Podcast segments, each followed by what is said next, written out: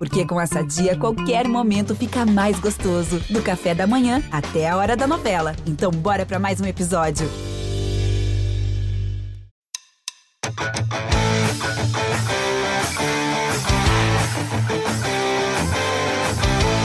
Salve, salve para você que está acompanhando mais edição do podcast GE Bragantino. Estamos chegando para te deixar informado aí sobre as novidades do Massa Bruta, é, nesse período aí entre fim de Campeonato Brasileiro, começo de Paulista. Então a gente vai te atualizar, você que não está acompanhando nada do que está acontecendo, a gente vai falar quem está chegando, quem foi anunciado, tem mudança no comando, treinador português chegando, nomes já foram confirmados aí como reforços. Tem novidade no feminino também, né? Uma barca aí, pessoal saindo, também falaremos disso. Eu sou Arthur Costa, Estou aqui nesse episódio 82 do podcast com Carlos Santos e Danilo Sardinha, é, setoristas do GE Bragantino. E aí, gente, bora começar falando então pela troca no comando, né? Acho que é o talvez o início ali desse planejamento, é pensando na próxima temporada. Pedro Caixinha, treinador português, foi anunciado. Carlos, e aí? A gente já passou algumas semanas desde o anúncio. Vocês fizeram uma verdadeira investigação na vida aí de, de Pedro Caixinha, últimos trabalhos. O que, que o torcedor do Braga pode esperar com essa mudança? Salve Arthur, salve Danilo e torcedores do, do Massa Bruta. Estamos de volta, né, no período pós-Copa aí. Acho que o pessoal aproveitou bastante para acompanhar aí o, o, título da Argentina. Infelizmente não foi o Brasil, mas é, foi um, um campeonato bem bacana de acompanhar.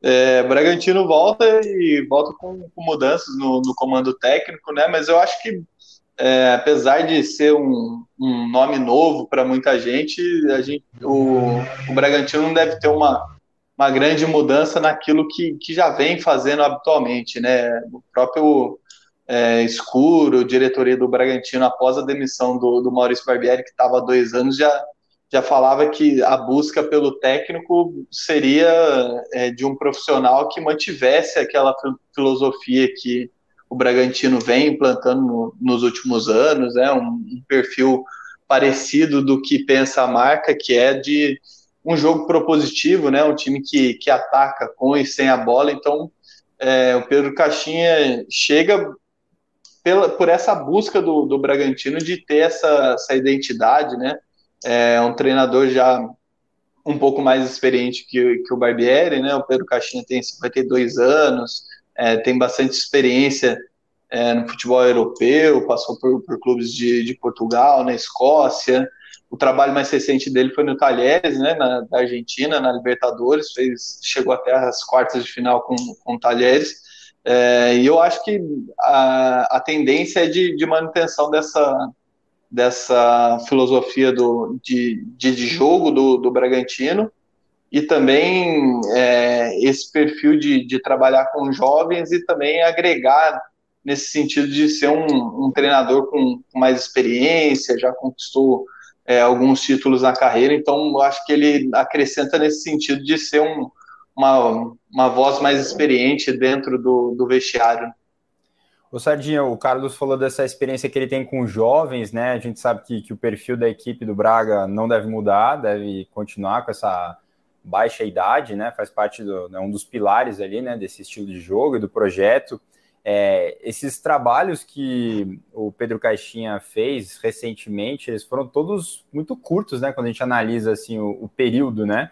O Braga vem de acabar de demitir o Barbieri, que era o técnico que estava há mais tempo à frente de um time da Série A e aí de repente pega o Pedro Caixinha, que não tem feito trabalhos longos. A gente sabe que com estrangeiros isso acontece com uma frequência um pouco maior, né? O trabalho normalmente ele é, acaba mais cedo e, e, pronto, né? A gente não vê essa continuidade, o cara vai porque tem um mercado muito maior.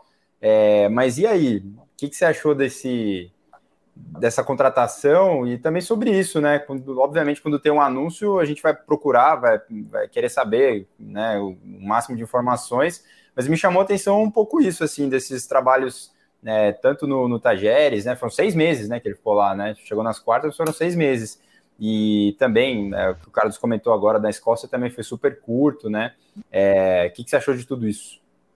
Salve, amigos. Pois é, como você falou, esses últimos trabalhos aí, a gente soltou é, na semana passada uma matéria no GE, né, falando algumas curiosidades dele. E tinha esses últimos trabalhos mesmo na, né, do, do Tadjeres, que foi um trabalho curto, apesar de ter chegado à fase mata-mata da Libertadores, né, que foi um fato até meio histórico, né, por Tadjeres, que não, não tinha chegado nessa fase mas, mas foi um trabalho curto, assim, né, sem chamar muita atenção, tirando essa classificação na Libertadores. Na Escócia também, à frente do Rangers, também foi, foi um trabalho curto, de oito meses, se não me engano. Quando, até quando ele saiu lá do, do clube, o clube postou uma nota, né, falando que acabou não, não atingindo os resultados esperados, apesar do investimento né, que foi feito. Então, assim, esses trabalhos recentes, assim, não, não chamaram muita atenção, no histórico dele, as principais, é, principal passagem dele foi pelo México. Lá no México ele conquistou alguns títulos, sim. conquistou três títulos pelo Santos Laguna, é, depois conquistou um pelo Cruz Azul. Então lá no México ele realmente se deu bem, foi onde ele chamou assim mais atenção. Portugal ele passou por algumas equipes, mas lá em Portugal ele ficou mais ficou mais tempo assim como auxiliar do, do conhecido José Peceiro, né, também que é um técnico conhecido. Então Lá ele chegou a ser técnico mesmo, de, de algumas equipes não, não tão destaque, assim. Foi mais como lá a passagem dele de experiência mesmo, assim, foi mais como auxiliar. Até tem a curiosidade, né, que a gente colocou na, na matéria, que ele é amigo do José Mourinho, né? Quando ele foi pro, pro Santos Laguna, ele fez todo o processo de seleção lá, e na hora de bater o martelo lá, a diretoria Santos Laguna, como não conhecia muito ele, resolveu perguntar para algumas pessoas quem era Pedro Caixinha, ter algumas referências, e o José Mourinho foi um dos técnicos que deu tipo uma carta de recomendação, indicando ele. Então tem essa amizade aí, essa história curiosa com, o Mourinho. Mas eu acho que é mais ou menos isso que o, Carlos falou. Eu acho que o, Bragantino, né, o Escuro, em uma entrevista para a gente, comentou que o Bragantino sempre está monitorando os técnicos, né, para caso precise vir a, a contratar alguém. E o Pedro Caixinha era o nome que eles já vinham monitorando, por causa de ter um perfil semelhante ao perfil da Red Bull, que é de um jogo mais agressivo, vertical, que gosta de trabalhar com jovens. Então, pela até a declaração que o, que o Caixinha deu quando ele chegou ao Red Bull, falando também do que forma de ver jogo, a gente vê que tem essa similaridade com a filosofia do Red Bull. Então, acho que não deve mudar muito, né? Lógico que no começo vai ter aquela adaptação né, de trabalho e tal, mas eu acho que o perfil dele, assim, não deve mudar muito. Um, é um, é um treinador que a gente né, tá curioso para ver o que, que, vai ser, né? Porque apesar de, de ter esses trabalhos aí de outras equipes, desses títulos, a gente ainda não conhece tanto, né? Então fica essa curiosidade. É verdade. E o trabalho dele no Santos Laguna, que você falou, foi um grande destaque, né? Quando você olha o currículo dele, é, chama atenção que era um time que fazia muitos gols, né? Um time muito ofensivo. É, o estádio meio que lembra um pouco na visão ali também, né? A torcida ficar perto ali. Vamos ver o que, que, que, rola aí nesse início de Campeonato Paulista.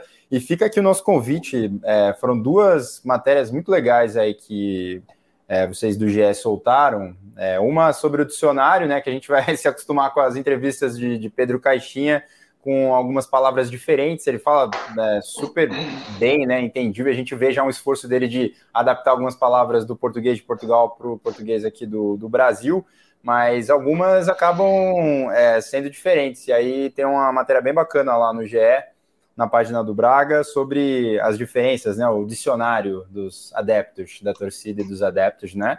E um outro material que também queria chamar atenção é do outro treinador estrangeiro que já passou pelo Braga em 94, né? Um sérvio. Achei essa história incrível. É uma curiosidade que vocês acharam aí. que o cara dava sopa para os jogadores depois dos jogos, né? É, foi bem bacana mesmo esse material. Sardinha, né? Se não estiver enganado, faz um tempo que eu li já, vocês soltaram alguns dias. É, fica o convite aí, pessoal, acompanhar essas, essas matérias também. Você ia falar alguma coisa, Carlos? Não? Ia? Não, não. não, não acho que só para complementar a, a, informação do, do Pedro Caixinha aí, é que ele chega com, com dois auxiliares, né? Um, um auxiliar, né? O José Bellman, e o Pedro. José, três profissionais, na verdade. José Bellman, Pedro Malta e um preparador físico, que eu não vou me arriscar no nome dele aqui, porque é bem difícil. É difícil? Mas, eu gosto é, disso. Cadê? É, Polivius Kiritices. É, eu acho que é, eu acho que ainda vai, vai, vai depender dele mostrar para a gente como é que, que é a pronúncia aí. Mas é, eu quis destacar essa informação aí porque era uma preocupação do, do Bragantino na busca por um novo profissional, porque geralmente os técnicos estrangeiros trazem uma, uma comissão técnica, né? Vem acompanhados de cinco, seis profissionais e o, o Bragantino não queria isso, né? O Bragantino tinha é, uma preocupação de, de, de, que o profissional que viesse trouxesse poucas pessoas ou não trouxesse ninguém, né? É, por conta de, de já ter uma estrutura montada, né? Com o Marcinho e tal.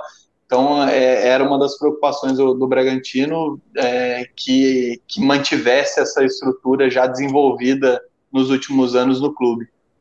É, lembrando que o time já vem passando, né, por uma reformulação, é, essa parte mais ali, abaixo, talvez, do escuro ali, né, dos coordenadores tal, tudo isso já faz parte de uma, de uma reformulação também, né, da equipe de trabalho ali voltada para o futebol. Falaremos mais sobre Pedro Caixinha nos próximos episódios, não tenho dúvidas disso. É, outro assunto que ganhou muito destaque aí. É um assunto bem ruim, né, para o torcedor do Bragantino, a lesão do Léo Ortiz, né? É, de seis a oito meses, o período de, de recuperação, é, aquela mais clássica possível, né? ligamento cruzado anterior, né? Aquela sigla LCA que dá pavor só de ler, né? Para quem, quem trabalha né, com futebol. É, então, prazo bem longo, trabalho novo começando, mas o Léo é uma praticamente uma temporada inteira, né? Que vai ficar, vai voltar na parte final ali, outubro, talvez, né? Já ter o ritmo de jogo, talvez antes ali em agosto, já comecem né, os, os, treinos novamente, pelo menos uns seis meses, né? Na melhor das hipóteses, enfim, uma temporada bem comprometida do capitão da equipe, né? É um, um belo banho de água fria, né? Para quando a gente tá, fica animado para uma nova temporada, um dos pilares da equipe é, tá fora, né, Sardinha? É, exatamente. É um jogador que na reta final dessa temporada, né, de 2022, já estava ficou alguns jogos fora por causa dessa, desse problema no, ligamento, né, do, do, joelho. Só que ele estava fazendo um tratamento conservador, né, até para evitar a cirurgia, mas acabaram optando, vendo que era a, o melhor caminho a cirurgia mesmo. Então, um jogador que a gente viu, né, que fez falta nessa reta final aí, porque é, é apesar do Léo, né, não ser um jogador velho, né, tá com 26 anos, mas tem já uma experiência ali, então a zaga do Bragantino ficou muito jovem, né, bem jovem, assim, o Natan, que estava no primeiro ano de Série A, e daí revezando ali, né, tinha o Kevin Lomônaco e o, e o Real também, que são dois jovens, então fez falta ali, o Escuro até falou para a gente na entrevista que, que eu, eles achavam que do meio para frente né, era, era onde iriam concentrar mais a busca por reforços, mas com essa, com essa cirurgia do Léo, esse tempo de recuperação, não sei, eu acho que é capaz que o Bragantino traga alguém né, também para reforçar o setor, porque praticamente metade da temporada vai ficar sem, sem um zagueiro, né? Então é, é uma posição que vai, ficou carente, né, por causa dessa, dessa lesão e assim, a gente torce para que o Léo volte aí no, no, no, menor tempo possível, né? Não só por, pelo Bragantino, mas pelo próprio atleta. A gente sabe que, que, é difícil ficar esse tempo fora. Na última temporada teve o Raul, né? Que ficou muito tempo fora também por causa de uma questão no joelho. E assim, o Léo, né? É o que a gente já conversou. Ele é um jogador bem profissional. Assim, a gente sabe que se cuida, ele busca é, tem um, um, analista de desempenho pessoal que vê os números dele, então a gente vê que é um jogador dedicado aí, a gente né, tem certeza que ele vai se dedicar aí para voltar o quanto antes, mas é uma, uma perda bem considerável para o Bragantino, é o capitão da equipe, um dos pilares do time. É, estava sendo convocado para a seleção, né, no período, período pré-copa. É, Carlos, e tem essa questão mais moral também, né, do Léo. A gente falou aqui o desempenho do Braga cai muito, não só pelo que ele faz com a bola, né, no, no pé, enfim, os desarmes. É, já deu até assistência, né, que jogo contra o Goiás, um cruzamento de lateral direito dele, um cara que tem, tem qualidade com a bola nos pés, mas muito do que ele fala, né, na organização ali, um cara que no vestiário também tem essa liderança natural por estar desde o início também do, do projeto. É mais isso também, né, que, que o time vai sentir falta. É, é, pelo aspecto da liderança também, por ser um jogador que entende muito do, do que acontece no campo, né? Ele tem uma leitura de jogo é, muito interessante. Até você falou dessa, dessa capacidade dele de, de dar assistências, né? Ele é visto em muitos momentos aí como o primeiro construtor da, das jogadas do Bragantino, então é, sem dúvida que é uma, uma perda muito grande para o início desse trabalho do, do Pedro Caixinha e também pessoalmente, né, o Léo ele vinha num, num momento muito interessante, né, de convocações, viveu até uma a expectativa de, de ir para a Copa, ficou na pré-lista do, do Tite, acabou não sendo convocado, mas não deixa de ser um, um, um marco, um feito importante para um jogador que joga no Brasil numa posição que a seleção está tão bem servida, né? Com Marquinhos, com Thiago Silva, o próprio Bremer. É, enfim, acho que para o próprio Léo, assim, sem dúvida, é um, um banho de água fria, assim, pelo momento da carreira dele, né? Tinha até a expectativa de uma possível transferência para a Europa, chegou a ser sondado por Fiorentina, clubes turcos, acho que o West Ham também chegou a fazer sondagem, então sem dúvida que é uma, uma perda muito grande para o Bragantino, para o início do trabalho do Caixinha e também pessoalmente para o Léo. Falar de mercado, senhores, é, no último podcast, último episódio, vocês falaram dos jogadores que principalmente ou não tiveram vínculo renovado ou que voltam de empréstimo, né? E também não devem ser aproveitados pelo que o clube falou. É, só reforçar então, chegaram o Borbas, né, uruguai, acho que a gente falou em episódios anteriores que essa acho que foi a primeira contratação, né? Acho que deu tempo, né? Ou não, ainda não falamos. Não. De Borbas. Não, não, não, não. Novidade, então, no podcast. Novidade. Maravilha, atacante uruguaio, então, né? É, tem uma estatura que chama atenção.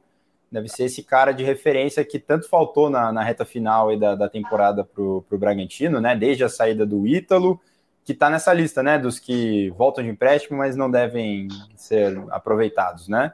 É, e uma contratação, essa sim, acho que deixou o torcedor bem animado, né? Juninho Capixaba, é, lateral esquerdo, meia esquerda, né? Ele foi bem utilizado do meio para frente, né, nessa segunda faixa né, do campo, jogando pelo Fortaleza uma contratação de peso, né? Um cara que vem numa temporada muito boa, destaque, aquele cara que está sempre sendo escalado no Cartola, né? O Capixaba. É uma contratação interessante, né? O que vocês acharam desses, desses nomes até aqui anunciados? Talvez, muito possivelmente, venha mais por aí, né? É, eu achei que, que foram bons, bons nomes, né? O Thiago Borbas é, a gente ainda não conhece tanto, né? É um jogador jovem, teve essa boa temporada no futebol uruguaio, marcou 20 gols, né? No, no campeonato, 20, quer dizer, 20 não, 18 gols, se não me engano. 18 em 36 jogos, né? Isso, 18 em 36, é, pelo River Plate, né? É, teve recentemente, agora foi eleito para a seleção ideal do Campeonato Uruguai, então é uma promessa, né? O, o Léo Nicolini, que também escreve aí no GE para a gente, que o Bragantino. Fez uma matéria com um jornalista lá uruguaio que destacou que é uma, uma, uma joia, né, considerada uma joia lá no futebol uruguaio. Então, assim, chega com essa expectativa boa, né, de, de a gente sabe que pode levar um tempo para adaptação, né, a gente sabe que jovem tem esses altos e baixos, como a gente já vê aí no Bragantino, mas é um jogador de, que parece ter um futuro bacana, assim, né? vamos ver como é que ele se adapta à equipe, é, vai ter ainda uma posição que o Bragantino, desde que o Ítalo saiu, não conseguiu alguém se firmar com muito, né, o Alejandro, que era o sucessor ali do Ítalo, acabou por causa de lesões, não conseguindo se firmar muito na, na posição, teve o Popó, que entrou bem também quando começou, mas também oscilou um pouco, então vai ter essa disputa aí por, por posição e é um jogador que chega é, com, esse, com, essa, com, esse, com essa marca de ter sido artilheiro do Campeonato Uruguai, acho que é um, um nome interessante. E o Capixaba, acho que é como você falou aí, né, pela temporada que ele fez, um reforço importante para o Bragantino, vai dar uma briga boa ali na lateral esquerda com, com o Luan Cândido, né, os dois jogadores, tanto o Luan quanto o Juninho, podem também jogar mais avançados, né, Então, o Caixinha vai ter dois homens é, laterais bem agressivos, né, que, que, gostam de avançar.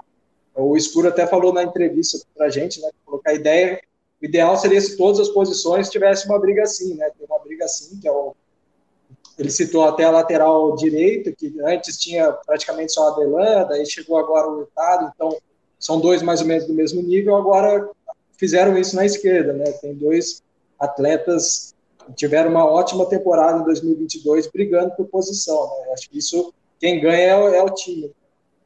Ah, mas não sei não se não jogam juntos, viu? Porque, é, nossa, o Luan tá muito bem, né? Terminou bem o ano. A gente falou tanto aqui dos altos e baixos, né? Mas o Luan é um cara que também virou um pilar do time, né? Cresceu demais na última temporada.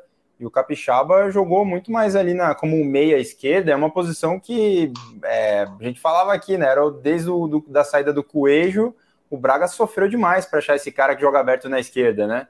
Tentou, nossa, vou nem falar nomes aqui, senão vai, vamos estourar o limite de tempo aqui, mas foram tantas opções testadas e ninguém teve um desempenho assim por muito tempo que, que agradou, né?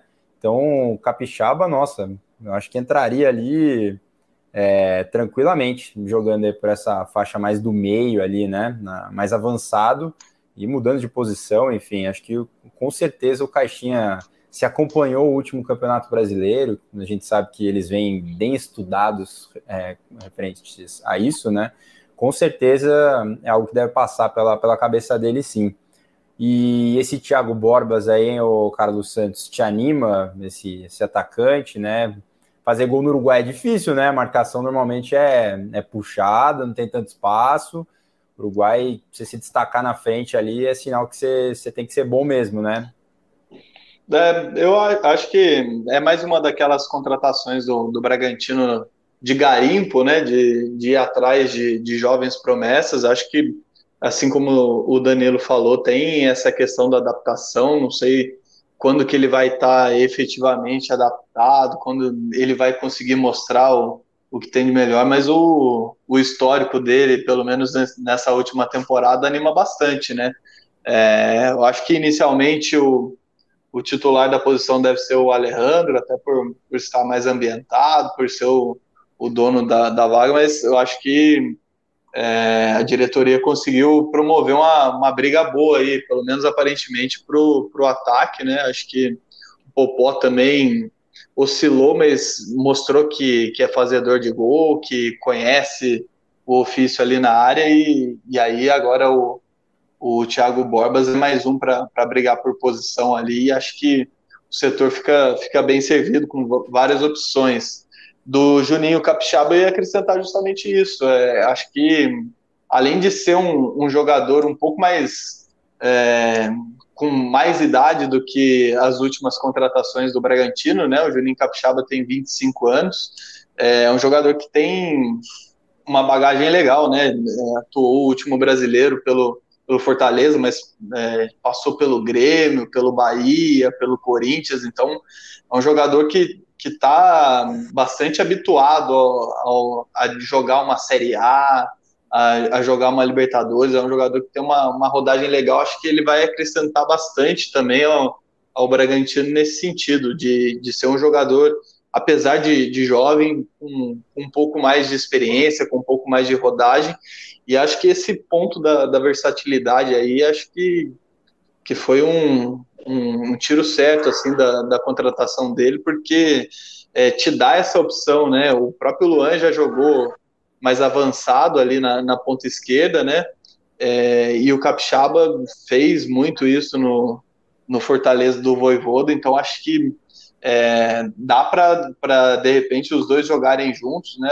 Essa ponta esquerda vem sendo é, ou foi pelo menos nessa última temporada o, um, um dos, dos, grandes problemas do, do Bragantino. Então, acho que a contratação do, do Capixaba se me anima bastante por esses pontos, assim, né? Ele traz uma versatilidade maior, é, pode resolver esse problema aí na, na ponta esquerda. É, é um jogador com mais bagagem, acho que vai agregar bastante nesse sentido. Então, acho que o Bragantino começou a se, se mexer bem no, no mercado. É isso que eu ia falar, completamente diferente, né? O, o, comportamento de contratações do que da última janela, né? Meio do ano ali, beleza, trouxe o, Kevin, né? Que é, a gente ainda não sabe como será, né? Com, agora tendo uma sequência, talvez, né? Uhum. E foi o nome talvez mais badalado, corrija-me se estiver errado, no meio do ano. No meio eu do acho ano, que sim, começo, veio, né? Mas é, né? veio o, o Cauê também, do, do América Mineiro, assim, mas nenhuma. base, né? É. é, mas nenhuma. O DG também chegou no, no meio do ano, mas é, é sub-20. É, não sei, acho que. que é, o Popó, o Juninho... talvez, né? Que, foi, que chegou também no meio do ano, né? É, é até teve mais oportunidades, né? mas assim, nenhum, nenhuma daquelas assim que chega para resolver ou chega para jogar, são é. sempre é, jovens jogadores que ainda vão desenvolver bastante. acho que o Capixaba, claro, tem a desenvolver, é um jogador jovem e tal, mas eu acho que ele está numa uma é prateleira acima, sim, sim, e, e, uma baita oportunidade, né? Jogador em fim de contrato, acho que até sim. tinha sondagem de, de outros times, ele optou também por, por acertar com o Bragantino. Acho que foi uma, uma baita contratação do, do Bragantino. Ele tinha a possibilidade de continuar no próprio Fortaleza, né? Na época Sim. o presidente falou ah, que ele já se decidiu para jogar no Bragantino, né? Mas ele tinha essa, essa possibilidade de continuar lá, o trabalho que ele estava fazendo muito bem. É a dobradinha com o Brites, né? É que, lá ali pelo lado esquerdo, né? Que funcionava muito bem.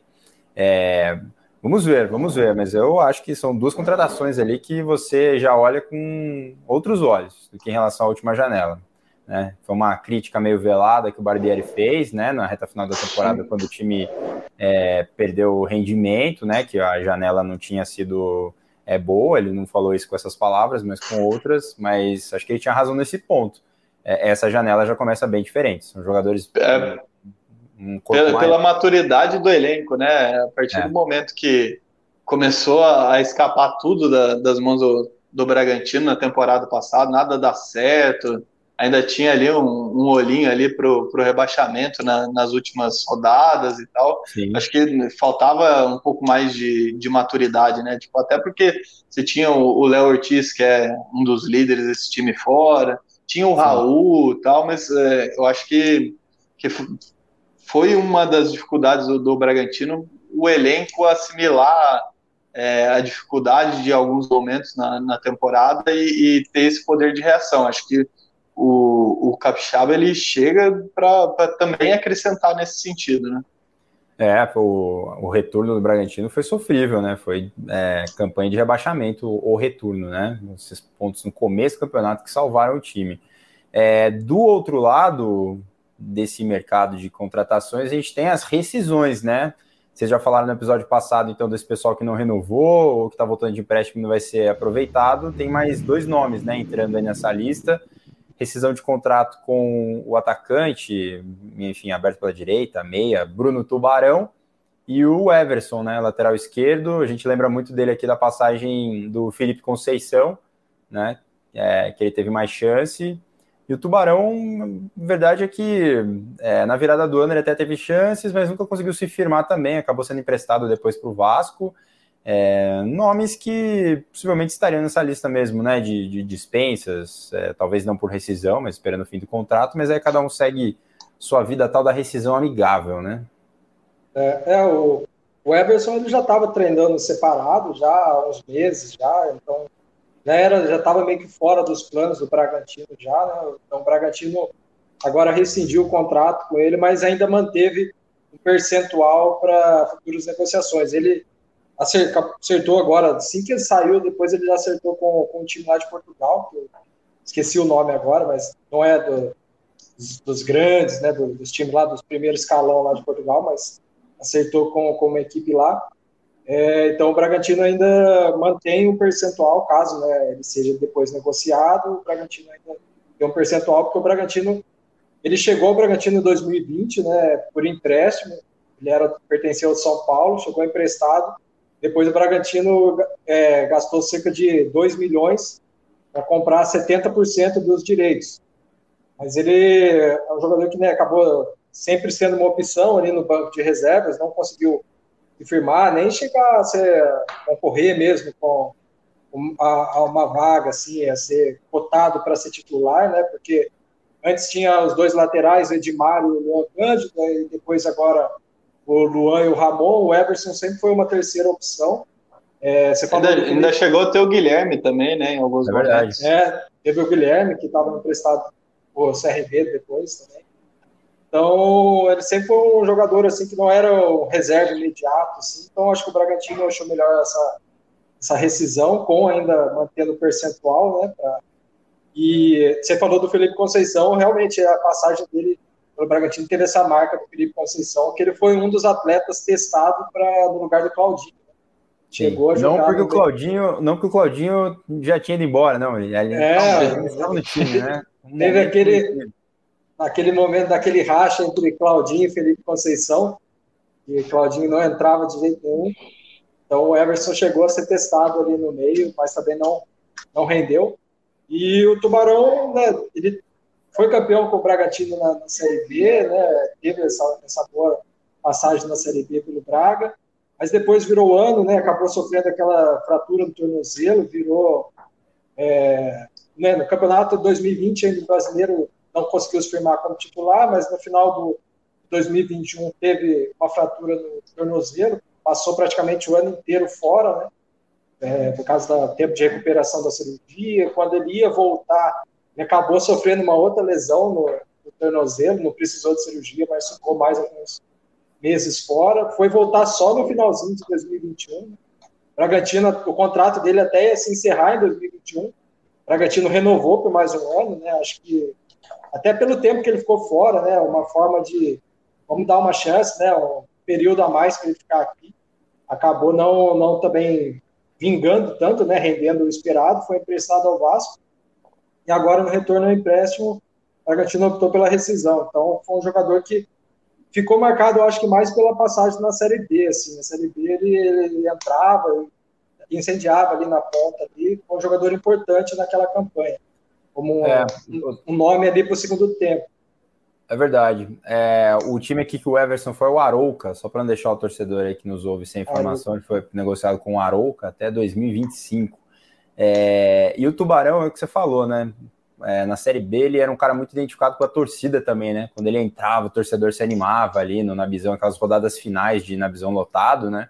ele era um cara que o torcedor esperava, né, para entrar, e o lance da comemoração, a torcida imitava, muito amigo do Claudinho também, estava sempre ali, né, lembro que no, na noite do, do, agora não lembro se era na noite do acesso ou do título, que as duas, é, teve festa lá, né, no, do lado de fora do estádio e tal, e a gente estava lá trabalhando, acompanhando a, a, a festa para captar imagens e tal, e ele era o líder da resenha, né, mais que todo mundo queria, óbvio, um, uma foto com Claudinho, não sei o quê, mas o Tubarão era o comandante ali, era o cara que segurava o microfone. Sempre tem, né, o jogador ali do título tal, que, que comanda o microfone, né? E o Tubarão tinha essa relação com a torcida. E até uma, era uma aposta, né, para o ano seguinte mesmo. Acho que todo mundo torceu para que ele conseguisse manter o nível, né? Tinha essa dúvida, pô, será que o Tubarão vai conseguir jogar uma Série A de brasileiro, né? Todo mundo torceu muito para que isso acontecesse, mas acho que é, a parte física impactou, né? Não deu essa chance também dele ter essa, essa oportunidade de mostrar o trabalho dele na Série A, né, Carlos? Sim, sim, ah, eu concordo bastante com, com o que vocês falaram. O, o Tubarão foi, foi muito importante na, na campanha de, de 2019, mas depois, é, acho que até por um campeonato mais, com um nível técnico maior, assim, ele acabou não conseguindo ter, ter essa sequência ou desenvolver tanto quanto se esperava dele. Então, acho que é, foi, foi importante na campanha de 2019, mas, enfim, agora o clube também já está num processo de desenvolvimento maior. Enfim, acho que a rescisão foi, foi o melhor caminho nesse momento, que ele consiga um, um novo clube, clube para continuar a carreira. Foi ele que fez o ensaio do filho dele no estádio? Não, estou confundindo. Eu acho que foi, eu acho que foi, foi, não era? Eu lembro que o filho dele tinha o mesmo nome que eu, era Arthur. Fez o, Tuba, o Tubarão, se eu não me engano. É, eu acho que é ele, sim. É, se eu não me enfim, engano. eu acho que o torcedor vai. O, é, o, Elinho, o Elinho também, o Elinho agora. É, teve o chá revelação, né? É. Teve foi o Elinho, né? É isso. O, tuba, o Tubarão, o Tubarão, ele acho que fez o primeiro gol do Braga na Série B 2019, que eu lembro da comemoração dele fazendo assim. É o clássico aqui, né? Brasil, Brasil de Pelotas, se não me engano. Fora de casa. É, é um cara gente boa. Acho que o torcedor vai, quando olhar para o passado, ele vai ter boas recordações. Vai lembrar com carinho do Tubarão. Um cara que, quando voltar lá, vai ser bem recebido, acredito eu. Falar do futuro do Braga, né? Representação online, né? Essa é novidade, hein, para mim. É, muitos times aí estão jogando, já estão treinando, né? Melhor dizendo, alguns até jogando, né? Jogo treino, amistoso, enfim. É, e o Braga optou por essa representação online, né? Primeira parte, então, do trabalho é, é, à distância, serviços monitorados e a representação oficial mesmo, assim, presencial modalidade presencial é lá no dia 2 de janeiro. Eu não tinha ouvido falar disso não, Sardinha. O que, que você apurou? Como é que tá funcionando isso aí? Manda a planilha lá do, do Excel lá, como é que tá? É, de exercícios, como é que é isso aí? É, então, pelo que, a gente apurou, a, a comissão né, passou uma, uma, planilha que eles devem fazer, né? Estão sendo monitorados, eles também, os atletas têm que apresentar alguns alguns dados para a comissão, né, do que eles estão fazendo. Enfim, acho que é mais ou menos como era na pandemia, né, que eles faziam os treinos monitorados com, pela comissão. Mais ou menos nesse sistema. Foi, foi a forma que o Bragantino é, decidiu, né, vou começar a pré-temporada, né, voltada das férias. É, o Caixinha vai ter pouco tempo, assim, né, para trabalhar até a estreia, né, a estreia é dia 15 já de janeiro contra o Corinthians. Então vai ser praticamente duas semanas só mesmo de treino ali, com contato direto com os jogadores. O Escuro até falou na nossa entrevista, ele acha que esse começo de Paulista vai ser também um pouco de tempo de adaptação pro Caixinha, né? Até colocar o estilo dele e tal. Então, é, conhecer os jogadores, né? É, conhecer os jogadores. Eu acho que o trabalho do Bragantino se desenvolvendo ao longo do, do Campeonato Paulista é, que é um cenário completamente diferente do da última temporada, né? O Braga até teve pouco tempo de preparação, mas já era um time azeitado já da, da temporada anterior, né? Tanto que começou muito bem, né? O Campeonato Paulista já, é, com resultados, desempenho, o time estava muito na pegada da disputa da Libertadores, né? E acho que tudo isso fez com que esse início de ano já fosse com uma, uma marcha mais alta, né?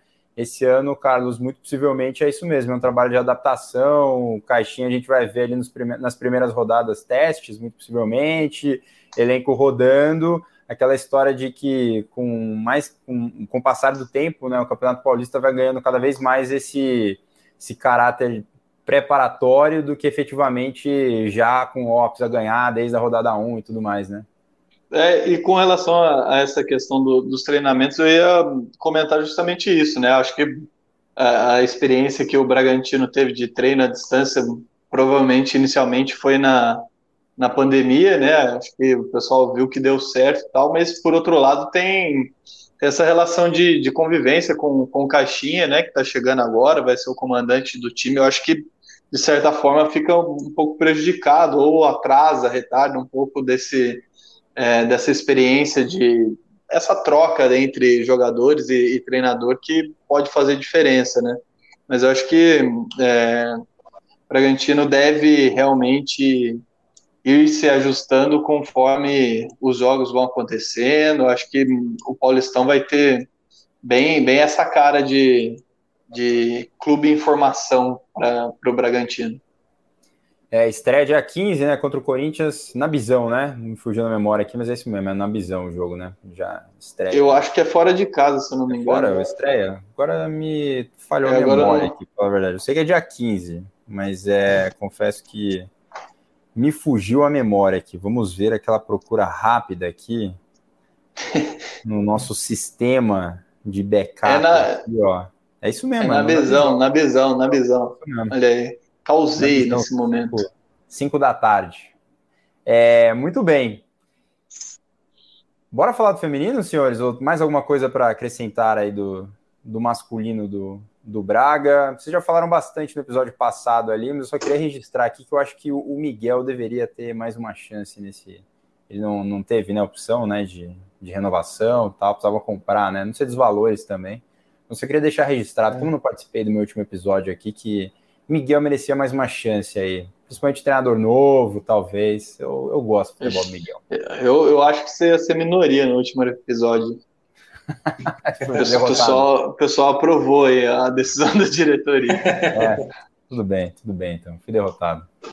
É, bora falar do feminino, então, porque lá também tem bastante mudança, né? Uma temporada de altos e baixos para seguir no, nas frases feitas do futebol, mas realmente para o Braga se aplica muito bem, né?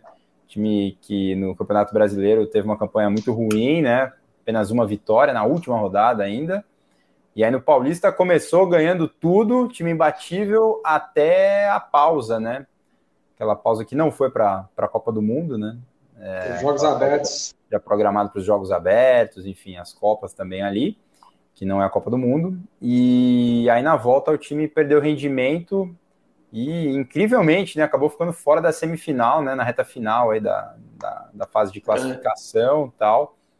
Mas, enfim, foi até a final do, da Copa do Interior, vamos dizer assim, né? É, e aí agora tem mudança, acho que o principal nome que deixa a equipe é Ariel. Normalmente ela é artilheira por onde passa, não foi diferente no, no Bragantino, mas talvez seja o principal nome que deixou a equipe, né, Sardinha? É, Ariel que nesse último jogo até pelo Bragantino, ela completou 50 jogos, né, pela equipe.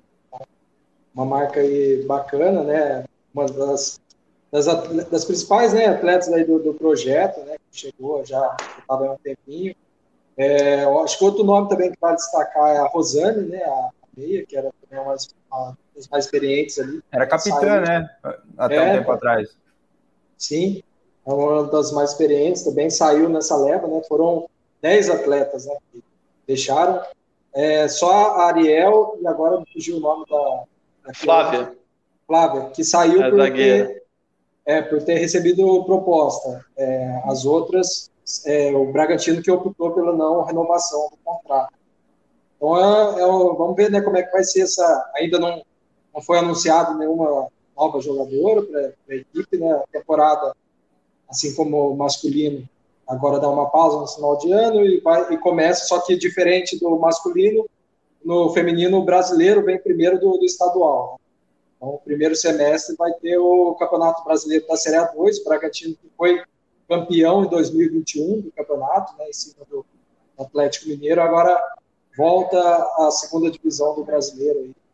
E depois tem o Campeonato Paulista né, no segundo semestre.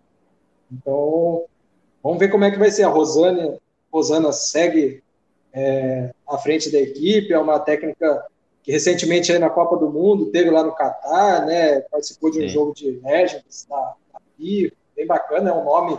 Fez gol, muito... fez? Fez, fez gol, fez, é um nome, um nome importante aí do, do futebol feminino, né? Que vai para a segunda temporada, né? À frente do, do Bragantino, ela que chegou é, para substituir a Camila Orlando, que fez um bom trabalho, foi a técnica que conquistou o título da segunda divisão. E no primeiro, eu acho que no começo dela, ele teve até a adaptação também do estilo dela. Como você falou, né, no Paulista o time foi muito bem. Acho que a tendência, né, espero que mantenha essa, essa ascensão que teve aí no Paulista, principalmente antes da pausa, se mantenha aí essa bom início de ano 2022 com acesso. É a temporada de reconstrução, né, Carlos? É, justamente por isso, né? É, a gente falou que é um estilo de jogo, ainda que o Bragantino sempre busque intensidade, né? Seja a palavra-chave, mas duas formas diferentes de jogar, né? Da Camila Orlando é, e da, da Rosana. Então, acho que demorou um pouco, né, para se adaptar, mas depois que o negócio pegou no breu, né? É, realmente deu muito certo, né? Uma, foi o último invicto do, do Paulista, o estadual mais difícil do do país, é sinal que tem coisa boa no trabalho ali. E vamos ver se esse ano inverte, né? Ou pelo menos o, o sucesso venha antes, já no, no Campeonato Brasileiro. Porque Série A2 é difícil, tem muito time brigando, né? Pelo, pelo acesso, esse, essa obrigatoriedade do acesso, vamos dizer assim, né? É, por quem joga, ainda mais nesse, nesses primeiros anos que tem muito time com investimento, né? Times com, que são grandes no masculino, que estão adaptando o projeto para o feminino, despejam ali o dinheiro, querem resultado, querem estar tá na, na, primeira divisão logo, isso tudo acaba deixando esse funil cada vez mais, mais difícil ali, né, para você conseguir um lugar é, de destaque na, na elite, né, são os desafios que o Braga vai voltar a enfrentar, já passou por isso, né, é, conseguiu o título, agora vai, vai voltar de novo nessa.